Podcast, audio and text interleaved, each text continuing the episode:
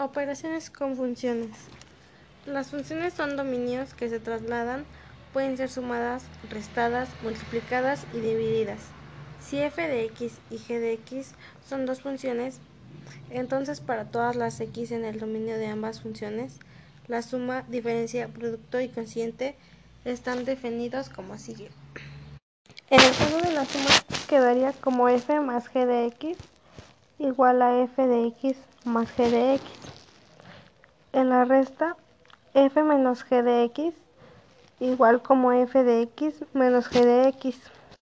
En la multiplicación, f por g de x igual a f de x por g de x. Y por último, la división que quedaría como f sobre g de x igual a f de x sobre g de x.